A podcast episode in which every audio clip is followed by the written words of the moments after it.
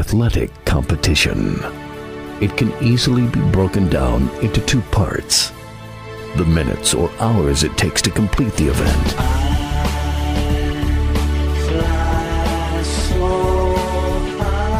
Then weeks, months, and years of joy or heartbreak.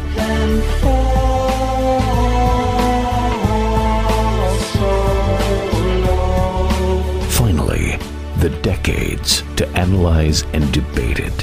From the press box to press row, Donald Ware will break it all down for you with an in depth look at historically black college athletics, as well as the biggest news stories and newsmakers of the day.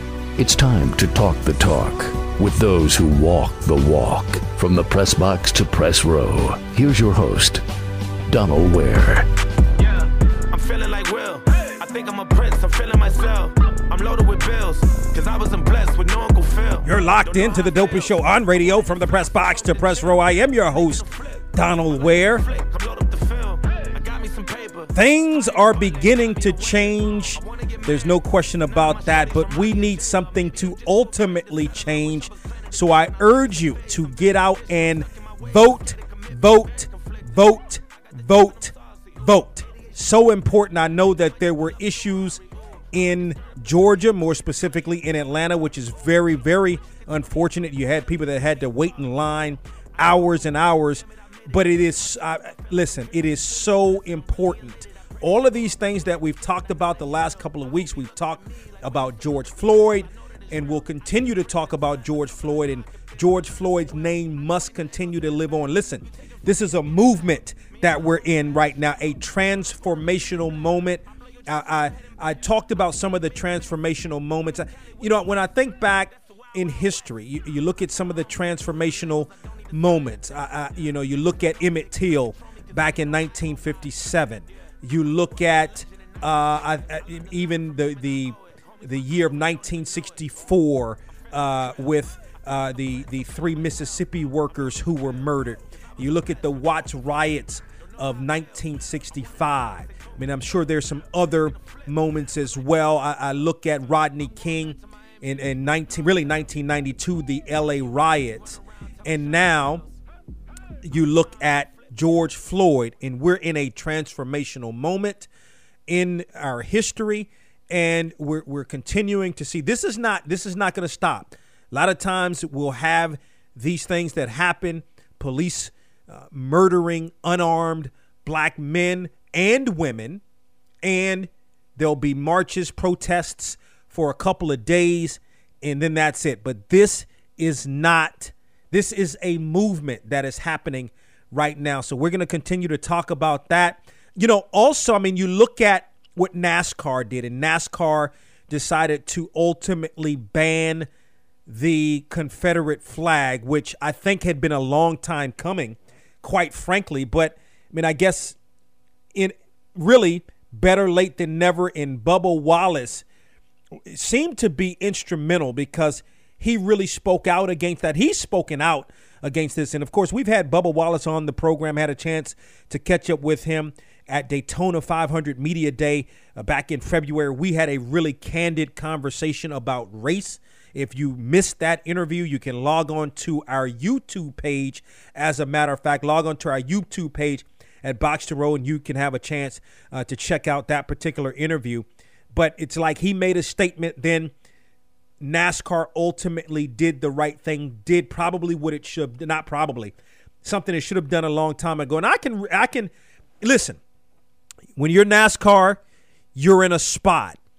You try to cater as much as you can to your fan base, and at the same time, tr- you try not to uh, try not to be as offensive as possible. Now, this is this is the thing. NASCAR's banned the Confederate flag in the past.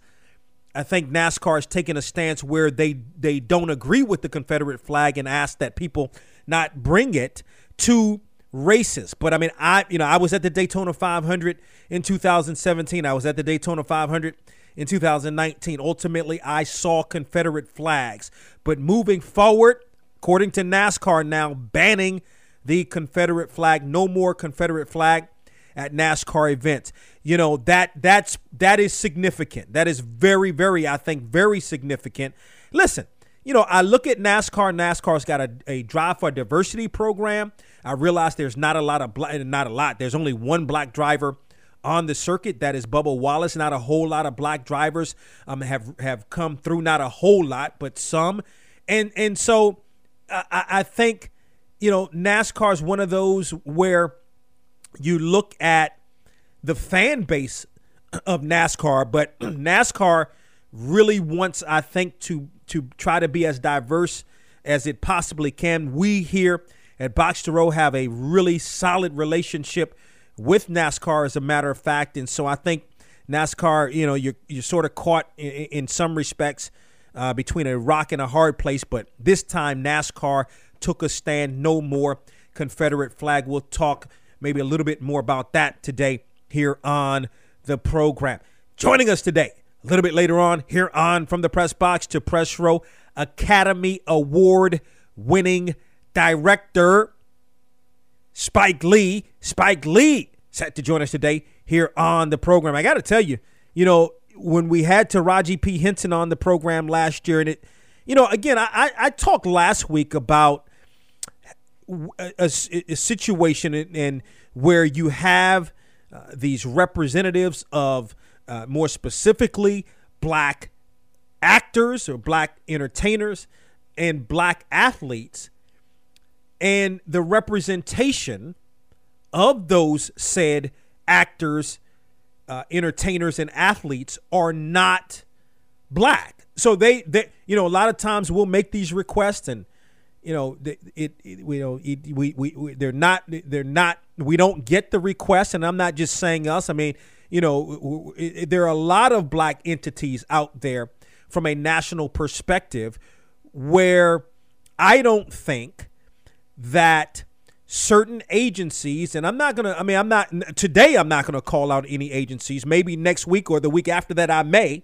Uh, I'm not going to today, but there are certain agencies that only cater to quote unquote mainstream media has no idea that said actor, entertainer, athlete needs to speak to the black community. Now, Spike Lee and his representation, not like that. As a matter of fact, going back, you know, you it used to be a situation where you'd have to actually write a letter to Spike Lee and fax it to him. I've done that many a time going back to 2008, 2009.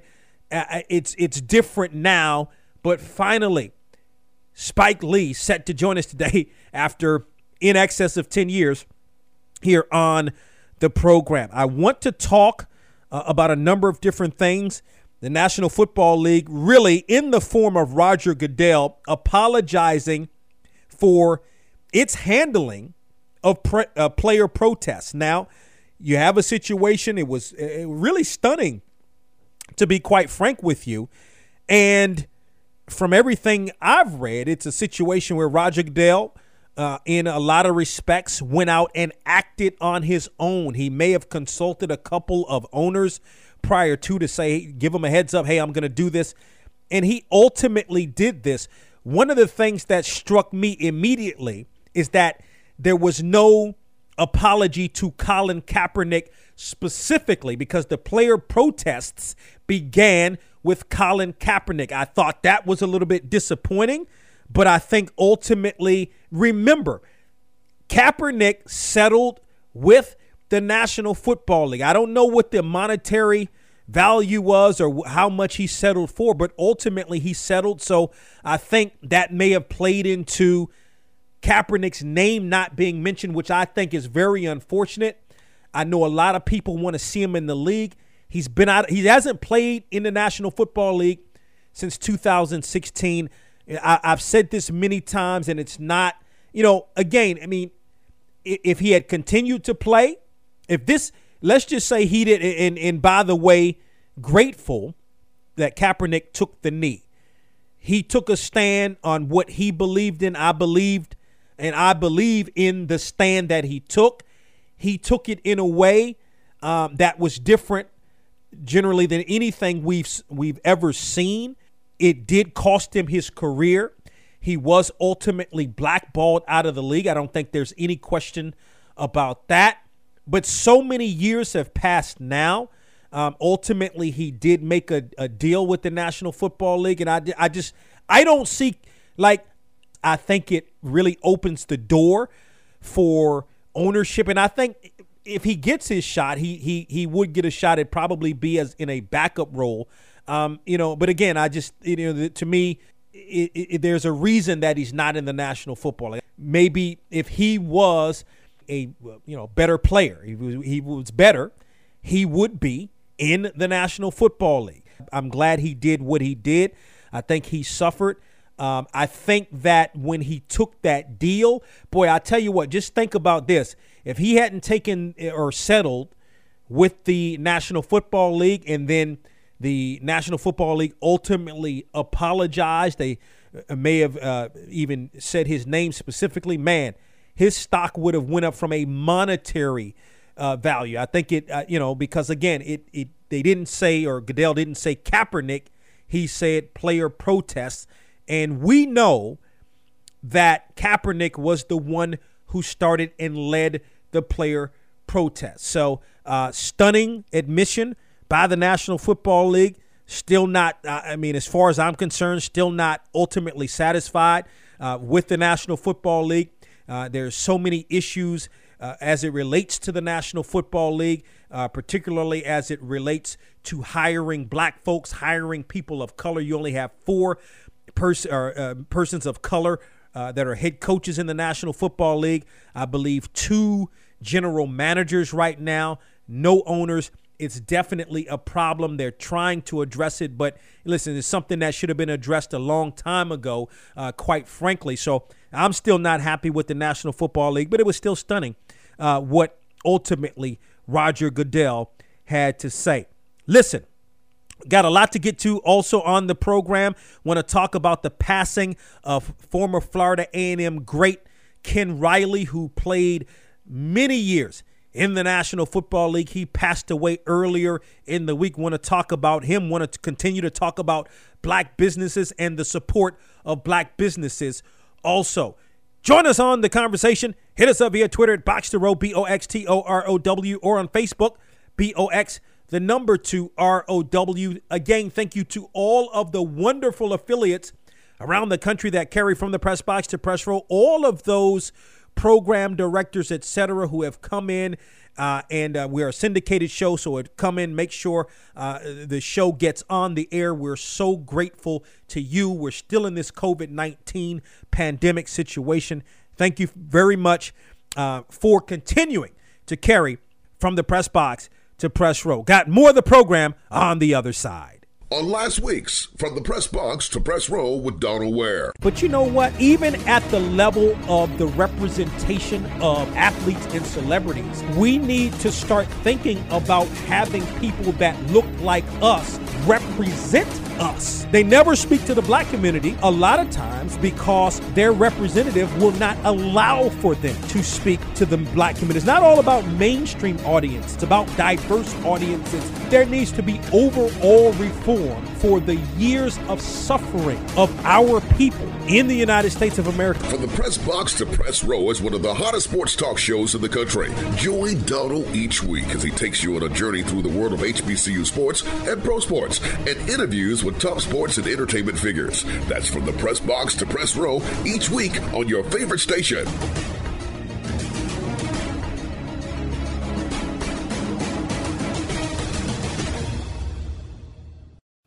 You're listening to From the Press Box to Press Row. I got a letter from the government the other day. I opened and read it and said they were suckers. They wanted me for their army or whatever. Welcome back to From the Press Box to Press Row. You can join us on the program. Hit me up via Twitter at Box to Row, B O X T O R O W, or on Facebook, B O X, the number two R O W. And with the rash of not only protests, there has been sort of a resurgency, a renewed energy in terms of black power, uh, in terms of uh, even more specifically HBCUs. I don't think I, I we're seeing some HBCU or some former uh, FBS players that are making moves to HBCUs. You look at CJ Bolar, wide receiver out of Vanderbilt, who put up some pretty nice numbers, especially uh, as a freshman. Now is going to Alcorn State, where Alcorn State definitely needs some receivers, losing the likes of Chris Blair and others. So that's going to be a good move for Alcorn State, no question about that. And but you know, I'm I'm seeing where there's been some talk perhaps of now where things are. There's been a lot of questions asked. Well, why don't we've always asked this question? I mean, I can remember asking the same question doing a piece back in 1998 when I was a student at Morgan State. Why don't more black athletes go to HBCUs? Will we see a will we see a lot of black athletes start to go to HBCUs? More specifically in football, I think, because football is HBCU football is a different dynamic. When you look at basketball, it is all division, all at the Division One level. So there's no FBS and FCS. It's all Division One. Although they're going to separate it and call, you know, it'd be a Power Five conferences and mid majors and all of that. But it's all Division One. But I'm talking about more specifically from and I mean you know we can talk about we can talk about basketball also. I mean we can talk about we can talk about basketball also because you're seeing a lot I mean I think with basketball you're seeing a lot of movement generally speaking. You're seeing a, a lot of guys that are transferring. I mean, look at Howard. Look at Howard's program in the last three years. Howard has had some top basketball players that have transferred to bigger schools to play we're seeing a, just a lot of movement in general. Guys graduate and then they opt to play their graduate season uh, at another institution without having to sit out because the whole deal with the NCAA is that it wants players to graduate. And what's the what's part of the incentive for players graduate or for for um, for players graduating? Uh, is to be able to, if you still want to continue to play basketball, maybe you're not either happy in the situation you're in. Perhaps you want to move to another situation, a better, a situation that will generate better exposure for you.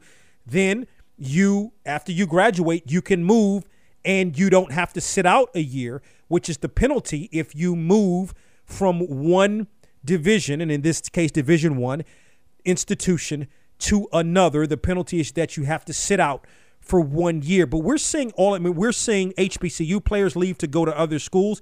We're seeing others. Uh, we're seeing players leave other institutions to go to HBCUs, and I'm talking specifically about basketball. Football wise, though, it's always uh, uh, you know generally speaking, but with respect to football, why don't more black athletes specifically? Go to HBCUs. There's just, I mean, there's so many, I mean, there's so many answers or potential answers to that question. What HBCUs in their current form do not offer is an opportunity to play at the FBS level. And that's not necessarily a bad thing, to be honest with you, because outside of the Power Five conferences and perhaps the AAC. I mean, you have other, you know, you have, I mean, I, I think the Sun Belt is sort of a conference that's an FBS conference that's on the rise. You have some other conferences that are decent, that are FBS programs that are not, or FBS conferences that are not Power Five conferences. But I mean, at the end of the day, that FBS football or at the FBS level offers more exposure. I would argue, however, depends on the conference. I think when you look at the SWAC and you look at the MEAC, the MEAC and SWAC have good television packages and good relationships with ESPN that lends to better exposure. So it's not necessarily a more exposure thing. I think it, just from an FBS perspective. Now, if you're talking Power Five, you're talking the you know the SEC, or you're talking the Big Ten, or you're talking the Pac-12, uh, not, well, not necessarily the Pac-12, but the Big Ten, the SEC. I mean, you're talking about big, um, um, and I'm talking more specifically Power Five, big time college football. It's harder to get some of those players that can play at those institutions to go to the HBCUs for the reasons that I mentioned better exposure, better TV packages on TV every week, big time football uh, coverage is better, uh, or uh, I shouldn't say better, but there's more coverage, et cetera, et cetera. Though that may be one reason. Uh, there may also be a reason, although I think at least the awareness of HBCUs, you're going to start to really, uh, especially in the light of uh, George Floyd being killed, there's going to be more of a movement towards maybe uh, not black unity, um, uh, buying black, supporting black. So there's going to be more of a movement, I think, there. So you may have um, some of that. I think where, you know, we lost a lot of our HBCU or a lot of black players going to the HBCUs because a lot of, um, I think, a lot of the parents uh, of these prospective college athletes lost perspective on what HBCUs mean and have meant to us as black people. And I think that is unfortunate. Um, but again, part of it is that because at the same time, you're still looking at some of these black players that are going to FCS, to non HBCU, FCS institutions as well. So I think we've lost some of that. Why not this? What's the prospect of some of our schools starting an FBS conference to play FBS football? We, you know, we saw Florida A&M try to do this going back to 2004. Just you know, when you start to make these kind of moves, uh, especially if you're a black institution, you have to make sure that your house is clean because they're going to come looking for any reason not for you to allow you to do that and that's precisely what happened to Florida A&M looking at matter of fact it made that move the provisional move to FBS had an FBS schedule still playing you know some of the FCS programs and even some of the MEAC programs a lot of NCAA sanctions, stuff that had happened a while back came out uh, n- not uh, and if I'm not mistaken None of it related to football, which I think was key. And oh, but ultimately, Florida A&M had to come back to the MEAC, had to come back to the MEAC. But why not form a super conference? What what's the possibility of forming a super conference with some of your tougher schools, some of your well, the ones in football, but the ones that are the biggest schools or the bigger schools that have that following. See, HB.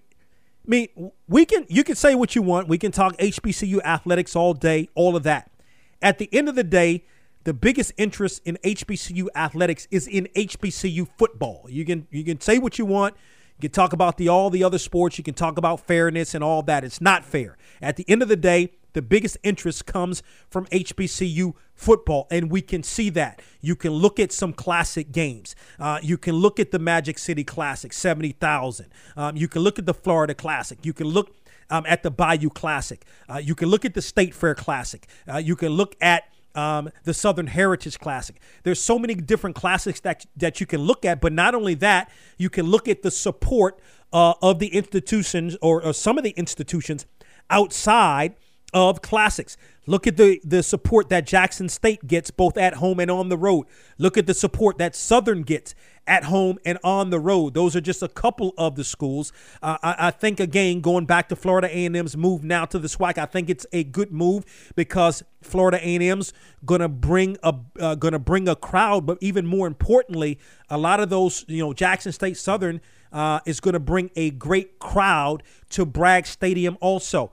Why couldn't you have like a Florida A&M, North Carolina A&T? I mean, I realize A&T has made you know its move now to the Big South. A lot of that having to do with saving money on budgets, travel, etc., student athlete welfare. But let's just take A&T um, just for the sake of argument at this point. Florida A&M, A&T, Jackson State, Southern, right? Alcorn State has had a lot of success. And by the way, Alcorn State travels well. I mean, that would be five institutions right there. You know, uh, uh, I don't, you know, from a financial standpoint, and and and, uh, and, and I'm also looking at this financially as well.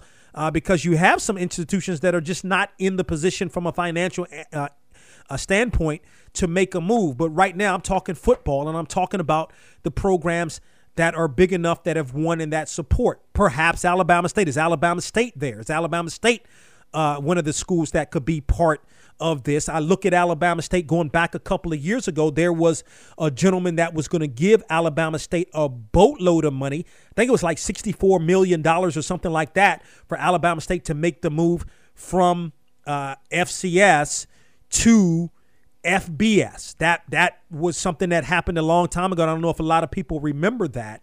But some of your schools that have had a lot of success, you know, remember about a couple of months ago, I I, I talked about uh, the article that was in USA Today that talked about the institutions that make the most money. I, I, I talked, and, and from a revenue standpoint, I talked about some of the schools that um, total revenues were good, but the total expenses not so much. But then there were some schools where the total revenues were good and the expenses were lower. So some of these schools, as athletic departments, were in the black.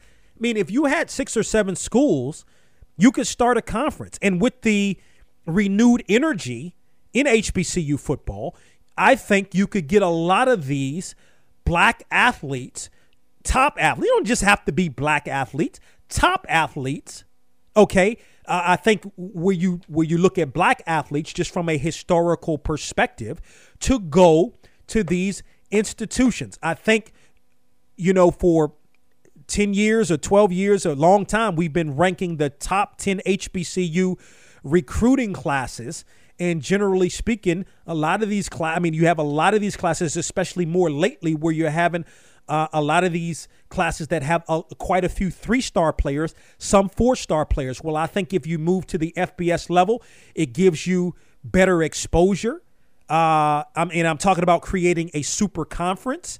Um, I think that also, uh, with respect to that, more of your better athletes because there's going to be more exposure. Um, there's going to be more. There's going to be an opportunity for more revenue generation. There's going to be an opportunity for bigger TV contracts. Look at. I mean, I I believe that virtually all of the FBS conferences have some form or some kind of TV contract. You look at the TV contracts of the of the SEC. You look at the TV contracts of the ACC. Those are big time contracts.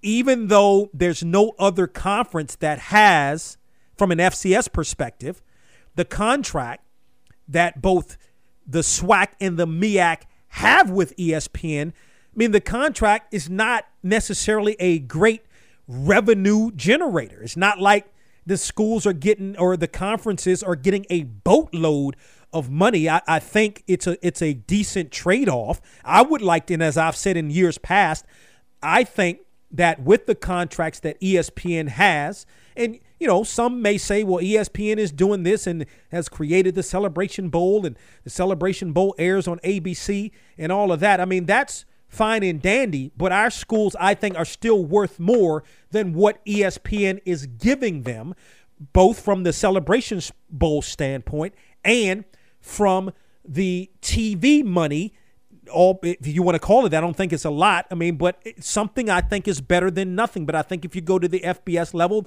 now you're talking about a lot of our schools. If it, there is a super conference, it's going to be their schools or our schools going to be playing more FBS opponents. You'll see, and and but we raise the level of competition. So, you know, you'll play like an SEC school. You know, you know, we we're, we're seeing where you know, I, I, is it Grambling and Southern both are starting to play these SEC opponents in the future. Well, if you have the better athletes that are coming on, the the athletes that are are, are more highly regarded, four star athletes, and, and that type of thing, you can make it more of a competitive game. I would like to see, and what do you think? And what is the possibility of some kind of super conference as it relates to HBCUs forming six or seven schools to start. Obviously, you're going to need a lot of funding. Uh, but again, we we had situations where there were um, donors back in the day that had super deep pockets. I think if you start to talk like this, when you start to talk like this, it piques interests of those that have money. And there, and I'm not, and I'm not saying that just because somebody a, a famous person that has a lot of money graduated from an HBCU that they're obligated to do something like this. But I think that a lot of people who have money that are HBCU people that aren't HBCU people necessarily that have a lot of money, corporate America, etc., would be willing to spend the money if you think big. If you think small, then you can expect small money. But if you think big, then you can expect, I say, for people that have money, corporations, it's businesses, etc., to spend bigger. We need a super conference for HBCUs that will play at the FBS level, football specifically. Your thoughts? Hit me up via Twitter at Box to Row, B O X T O R O W, or on Facebook, B O X, the number two, R O W. We've got more uh, from the press box to press row on the other side. You're listening to From the Press Box to Press Row. That is the voice of Kevin Durant. I'm excited I get to play for them. They support us in everything we do. You know, it's a joy to, you know, go to work and, and know that you're going to be, uh, you know, they're going to cheer for you as loud as they can no matter who you're playing. I'm talking about none other than Serena Williams. That was definitely one of the better matches I've ever played. I've had it just like that. You know, it's really focused, just really, you know, excited. He's Chadwick Boseman, and he joins us here on From the Press Box to Press Row. You are, in fact, a graduate. What do you remember most about your days at Howard? Howard is like one of those experiences where you know it's a it's a bubble. You know it's a it's a special moment. Like I had some great teachers. Phylicia Rashad was one of my teachers. You know, I just remember being nurtured to respect black writers, black directors, black actors, as well as the classics. So you got the full scope of what you should experience, and I think that's unique to Howard. I just love the fact that they respected the full scope of it. Keke Palmer joining us here on the program. I, I've grown in a lot of different ways. I think I've definitely grown as far as my age progression, and that shows that I've literally grown, I guess, on screen, and people have seen me from, you know, a young kid to coming of age into an adult. And I feel like slowly but surely they're not taking that Akeelah memory out their head, but realizing Akeelah is also has, you know, has grown up. I don't ever want to be typecasted as just the sweet hosting girl. That is the voice of Steph Curry. Your progress from Davidson to now with Golden State. Where I've come from in high school into a small D1 college at Davidson. Uh, it's a great story, and uh, I'm just having fun, you know, living my dream and riding the ride. At the voice, of course, of T.I. It's some hard times down in the ATL, though, Ti. Yeah, and that is understood. It wouldn't be the first. wouldn't be the first nor the worst. But you know, you got to stay down with the home team, though. You know. Nah, no question. I'm, I'm still, I'm still down with the Skins, man. What can I say? They're, they're not doing too well right now. Well, like you know what I mean. We gotta, hey, hey, hey, look, man, we gotta, we gotta hold it down so we can, so we can get it back right again. that is the voice of Maria Taylor, ESPN college sports analyst. College Game Day is a show that I grew up watching, a, a show that I've always loved. I knew that when I was um, able to join, I was more than excited. I found out the same week as I turned 30, and it's just something that I never dreamed I would be a part of, but something that I'm so thankful to have under my belt have done for an entire season. And, there's nothing like it, honestly. Hello, I'm Joss Stone, and I'm here chatting to Donald on Thunder Press Box to Press Row. Kemba Walker. There's a lot more poise now. You know, um, the game is slowed down, so you know I kind of know what to expect. I've been watching a lot of film on our offense and you know what plays I can make. You know, I'm just trying to make the best plays possible. When I draw a second defender to me, um, I know my job is done. I'm just trying my best to find the open guy. You know, the difference is guys are making shots. That's been the biggest difference. I'm talking about none other than Common. Well, I ended up in FAMU just because I wanted to major in business, and FAMU, you had the illustrious School of Business. And I mean, I played high school basketball, but at one point my career kind of rounded off because I got injured and I wasn't getting as much playing time, so I became impatient. I went to school first starting off with general studies, then I found out that business was the key. That's what I wanted to do. I got into the School of Business, and it was definitely a great learning experience for me. She's regarded as the best gymnast in the world. She's Simone Biles, the ESPN swimsuit edition. Actually, really fun. Like to be honest, me and Aly had a lot of fun. We were like, oh, of course, like we're the best shape of our life. We're feeling confident about our body, and we hope that other young girls and women might feel that being strong is still beautiful. So that's what we kind of try to do. Mine was just like beauty, There's also showing muscles. Like I feel like when little girls look at that, they'll think it's okay to have muscles and be beautiful and like sexy at the same time in a good manner. And I think that's what we got across. Hopefully, it was great. Greatest football player to ever play, Jim Brown. Muhammad Ali was a principal person in the country at the time, and he stood up and said that he was not going to the service because it was against his religion. Mm-hmm. Called all the top black athletes together, along with Carl Stoke, the first black mayor of a major city. So I'm glad you brought that particular incident up. Snoop Dogg is on the mic. Pay attention. Oh man, thank you for having me play in a real way. I mean, I'm so honored. Snoop Youth Football League has done so many wonders. We got over 200 kids that have graduated from high school. We have over 50 kids that have gone to Division One. WWE champion Alexa Bliss. How does one go from being a cheerleader as you were at the Division One level at Akron to being the WWE champion?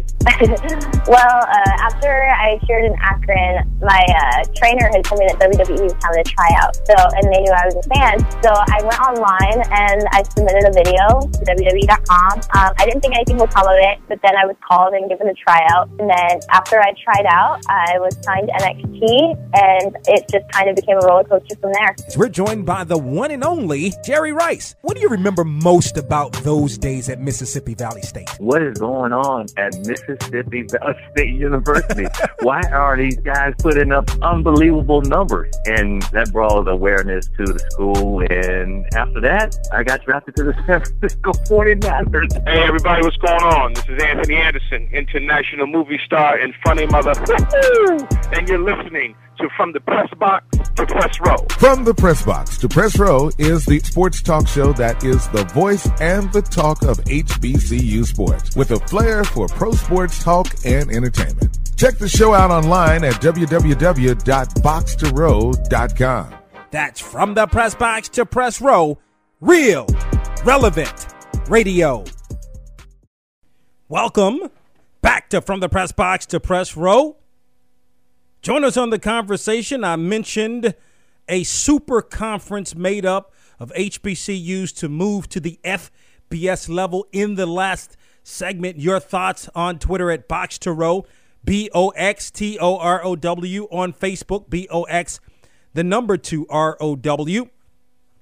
In the first segment, talked about the National Football League, the apology by the commissioner, Roger Goodell, for player protests and I mentioned the, the National Football League needs to do a whole lot more. Well, the National Football League has committed to pledging $250 million, $250 million to combat, as it says, combat systematic racism and support the battle against the ongoing and historic injustices faced by African Americans. That's a start $250 million over 10 a 10 year period or $25 million a year going to certain organizations that um, that uh, uh, in fact fight racism. I mean, I th- again, you know, when the movement comes and the revolution comes,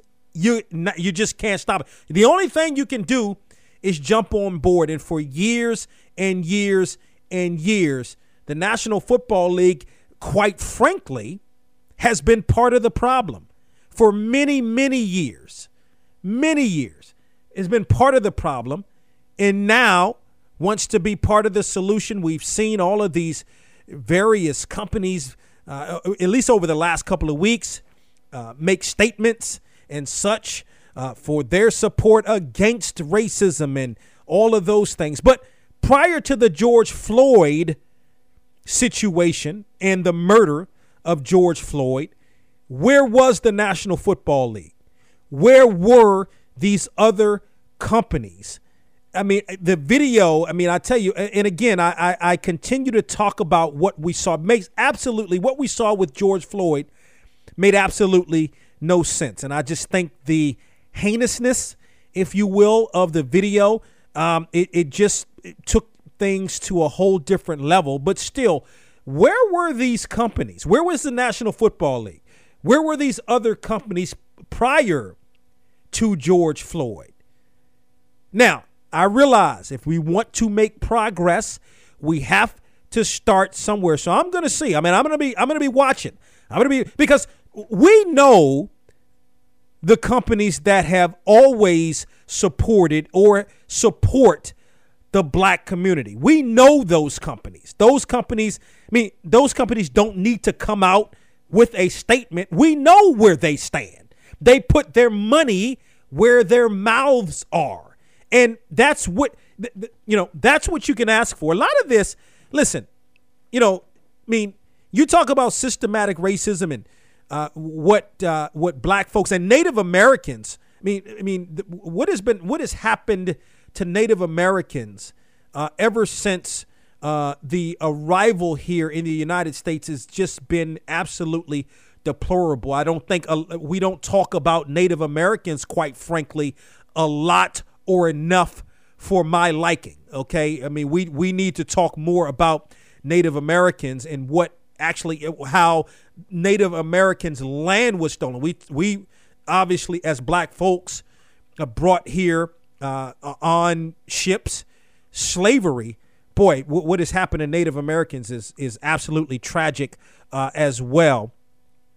You you look at what these companies are doing. I mean, I think we know. I mean, I'm not going to name the companies, but you know when you see advertisements and you see where you have companies that's uh, and not even the advertisements, but where the investments are, and those companies that specifically invest in the black community, specifically invest or try to target the black community now uh, through black mediums. Okay, we know who those companies are. Those companies aren't phony. Those are companies that uh, have been doing this for quite some time. I mean, I could name some companies, but I'm not. I mean, they're not paying us here on Box to Row to name them, so I'm not going to do that. But you know the companies that I'm, in fact, referencing. Uh, a lot of what we're seeing um, has to do with with the lack of economics in our communities. All right, the lack of economics in our community. So I'm interested to see, okay, those same companies, all right, the National Football League looks like, yeah, I, I want to see where these monies are going to go to. Are these monies going to go to, uh, to, to, to, uh, uh, and they mentioned racism and fighting racism, but even more specifically, um, those uh, particular um, companies that are, that are uh, black owned, that are minority owned. That's what I want to see. Listen, I, I, mean, you know, I've talked about the episode uh, that they the that we've had here at Box to Row with the National Football League. I mean, I don't want to, you know, I'm not going to beat a dead horse. I mean, obviously, you know, at one time uh, we were uh, uh going to the Super Bowl and and on Radio Row and all of that, and then all of a sudden we weren't for you know for we we got plenty of reasons as to why not. I believe that those reasons uh, were because we are a black owned company, a small black owned company uh, at that. I, I, believe that a lot of that had to do um, with with that because I mean I we look at I look at other companies and uh, a lot of uh, a lot of those entities that are getting on Radio Row, et cetera, et cetera, over the years. I mean, the year that they celebrated HBCU players and those in the Pro Football Hall of Fame, we were excluded from that. And I believe it, it, they they couldn't change face. I think that was 2015. At that point, uh, so many different excuses we were given. I mean, I'm not, you know, I mean, I, I, don't, I don't. That's not what this is about. I am just saying.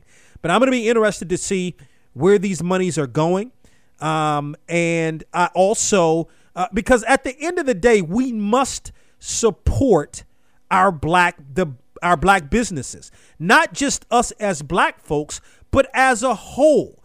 Black businesses need to be supported. On the show that we do, Box to Row on Sirius XM channel 141, uh, that we did maybe about three about uh, three or four months ago, had Dr. Ben Chavis, who everybody knows Dr. Ben Chavis. He's a national civil rights leader, part of the Wilmington, uh, the Wilmington 10 as a matter of fact, and we talk about some of the atrocities that have happened over the years, uh, no more atrocity uh, had happened than what happened in Wilmington, North Carolina, with the insurrection back in 1898 and the effects that that insurrection still has on the black community in Wilmington. Anyway, we had Dr. Ben Chavis on. He's also the chairman, CEO of the NNPA, National Newspaper Publishers Association maybe better known as Black Press of America. And we talked about the state of the black newspapers, which is a dying breed. We know the newspaper industry is a dying breed, and even more specifically, our black newspapers, a dying breed. You know, I even said on that show, I said, I'm going to go out and support and subscribe to a black newspaper. And I invite you to go out and do that too from a newspaper standpoint. Go out and support a black newspaper, not only does that support uh, of that particular subscription? Uh, that that's uh, that's small potatoes. What it shows to advertisers is we have a certain amount of subscribers which will in turn get advertising to respective newspapers. At the end of the day, we need to go out and support these black businesses who are out here doing excellent jobs. Excellent jobs. We need to go out and support them. I'm up against the break here on From the Press Box to Press Row. On the other side, we're going to be joined by Academy Award winning director Spike Lee.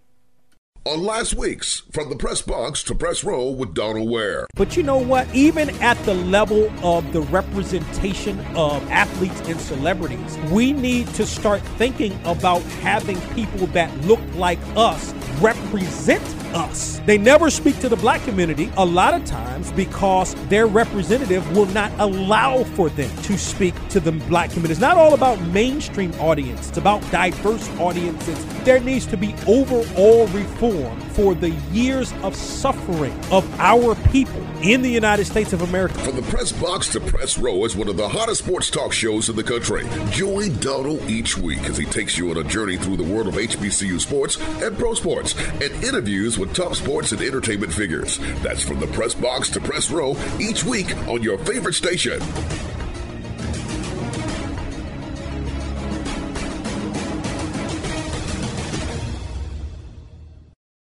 We're back here on Box to Row, the film. The Five Bloods is on Netflix now. And the film is by my next guest. And I'll tell you what, this interview is in excess of 10 years in the making. He is an Academy Award winning director. Uh, he is a big time Knicks fan. He's Mr. Everything. He's Spike Lee. He joins us here on Box to Row. Spike, welcome to the program. Thank you, and thank you for having me. Absolutely. I got to start here. Uh, I'm a Morgan State grad. Uh, H, this is what we do with respect to HBCUs. Tell us, I just want to kind of get your thoughts on your time at Morehouse and how it shaped you to be the person that you are now. Oh, that's thank you, thank you, thank you. I haven't heard that. I mean, I've been on the radio, know, radios all over the nation today, you know, hyping the film The Five Bloods, but thank you for that question. I'm a third generation Morehouse man. My grandfather and father went to the house. My mother and grandmother went to Spelman across the street. My father was a freshman when Dr. Martin Luther King was a senior. And Martin Luther King III, his son, and I are classmates the illustrious class of 1979. Hmm. What I learned at Morehouse has helped me throughout the rest of my years. I'm 63. The tradition,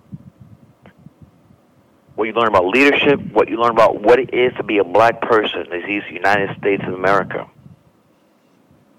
I was taught, you know, not to be shy, to speak your truths, and that there's very special about being a Morehouse man, the same way you feel about your school, the same way we feel all about our respective historic black colleges where we went. So I didn't just go because of uh, you know legacy.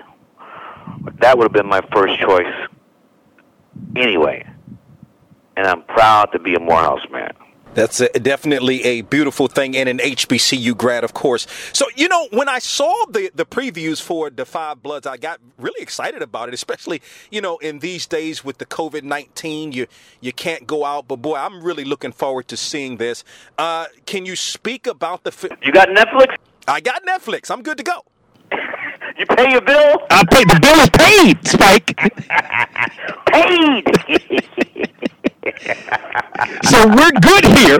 Uh, tell, tell, Yeah, tell us about the film and what, what led you to make this film. And you know, you I mean, you've made film Sa- Santa. What is Santa? Was it Santa? Santa Anna? Miracle St. Anna. That's a World War II film. Correct. But I like to say, and this is an up and up, this is one of the best films I've ever made. And it's getting the best reviews I've ever gotten. This film is very important to me.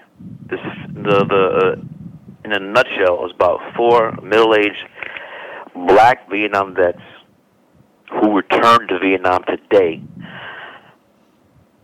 to find, locate the remains of their squad leader who was killed in action.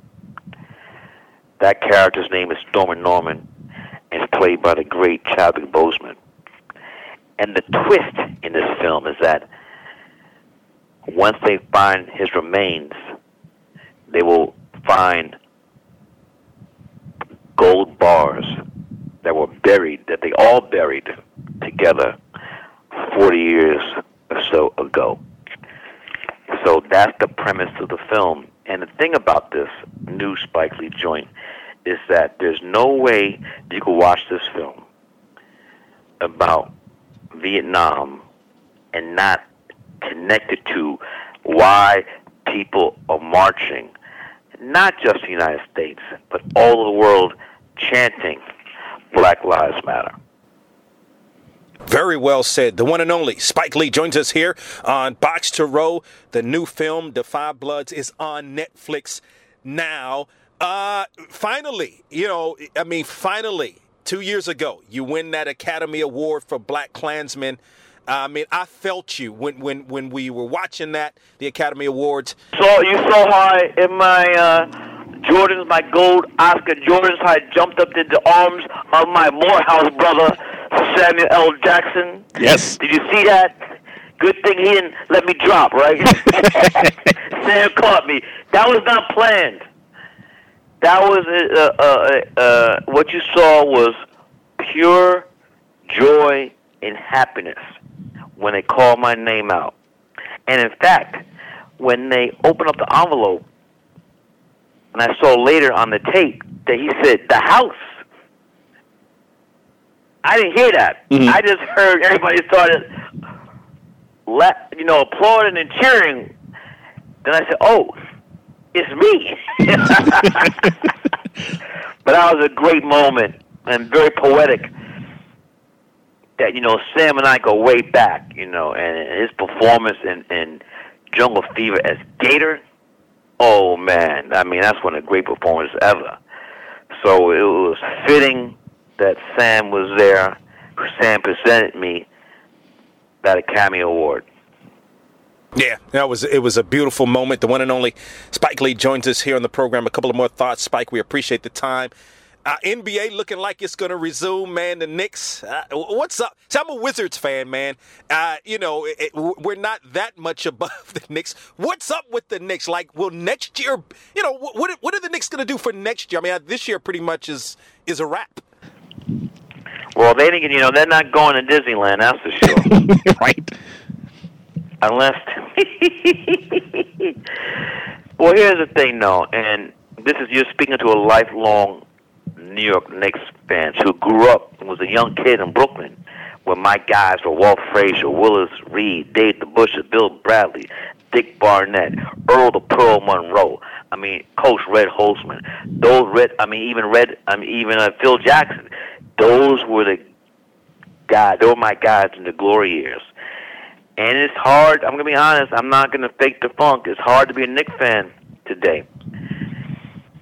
You see how Oakley was one of the the, the great New York Knicks was treated, handcuffed, led out of the garden.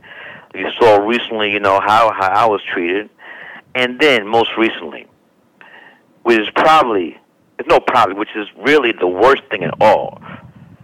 Worse than how Oakley were treated. The New York Knicks, the organization, I'm not talking about the team, the organization was the last NBA team to make a statement about the war we lived in, Black Lives Matter. The very last. And once they got around to it, two weeks later, two two weeks two weeks late, they might have well not have said anything because the statement was just weak. And I want to make it, you know, take me out of the equation. How? Because take me out of the equation, but I'm thinking, how old players? How are we going to get the great players to come to New York when they see how management treats people? Why would you come here? You come here, but you'll be on the visiting team. You come to the Garden as a visiting player, you know, but you're not going to wear the orange and blue. So, and the guy's not selling the team. Yeah, no. No, no, no question about it. Wish we had more time, but again, the one and only Spike Lee joins us here on Box to Row. The film "The Five Bloods" is on Netflix now. He is, of course, a Morehouse man. Spike, we appreciate the time. Thank you. All right, bye bye. My time is about up. I thank you for yours. Thank you to Spike Lee for joining us today here on From the Press Box to Press Row. Don't forget, the HBCU Football Daily Podcast is back for season four. It kicks off on Tuesday. We kick things off with two time defending SWAC champion Alcorn State. Two time defending SWAC champion Alcorn State. So you don't want to miss that.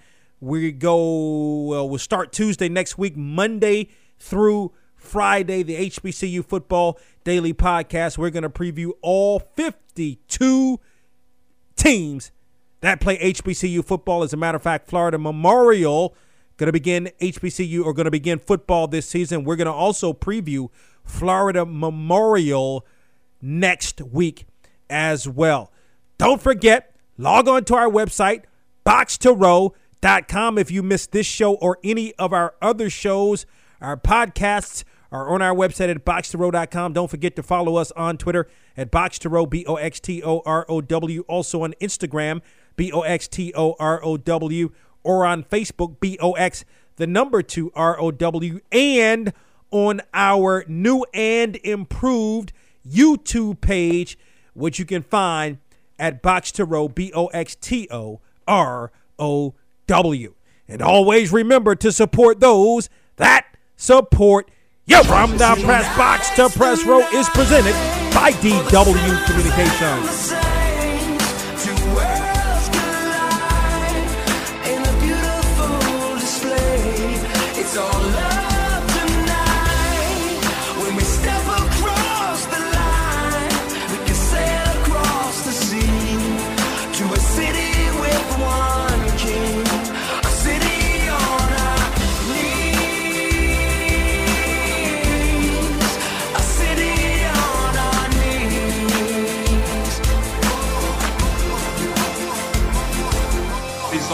tonight.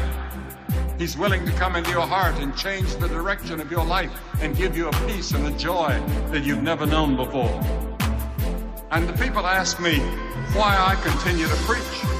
And I answer, because the word of the Lord has come unto me, and he tells me to go and proclaim his gospel as long as I have breath.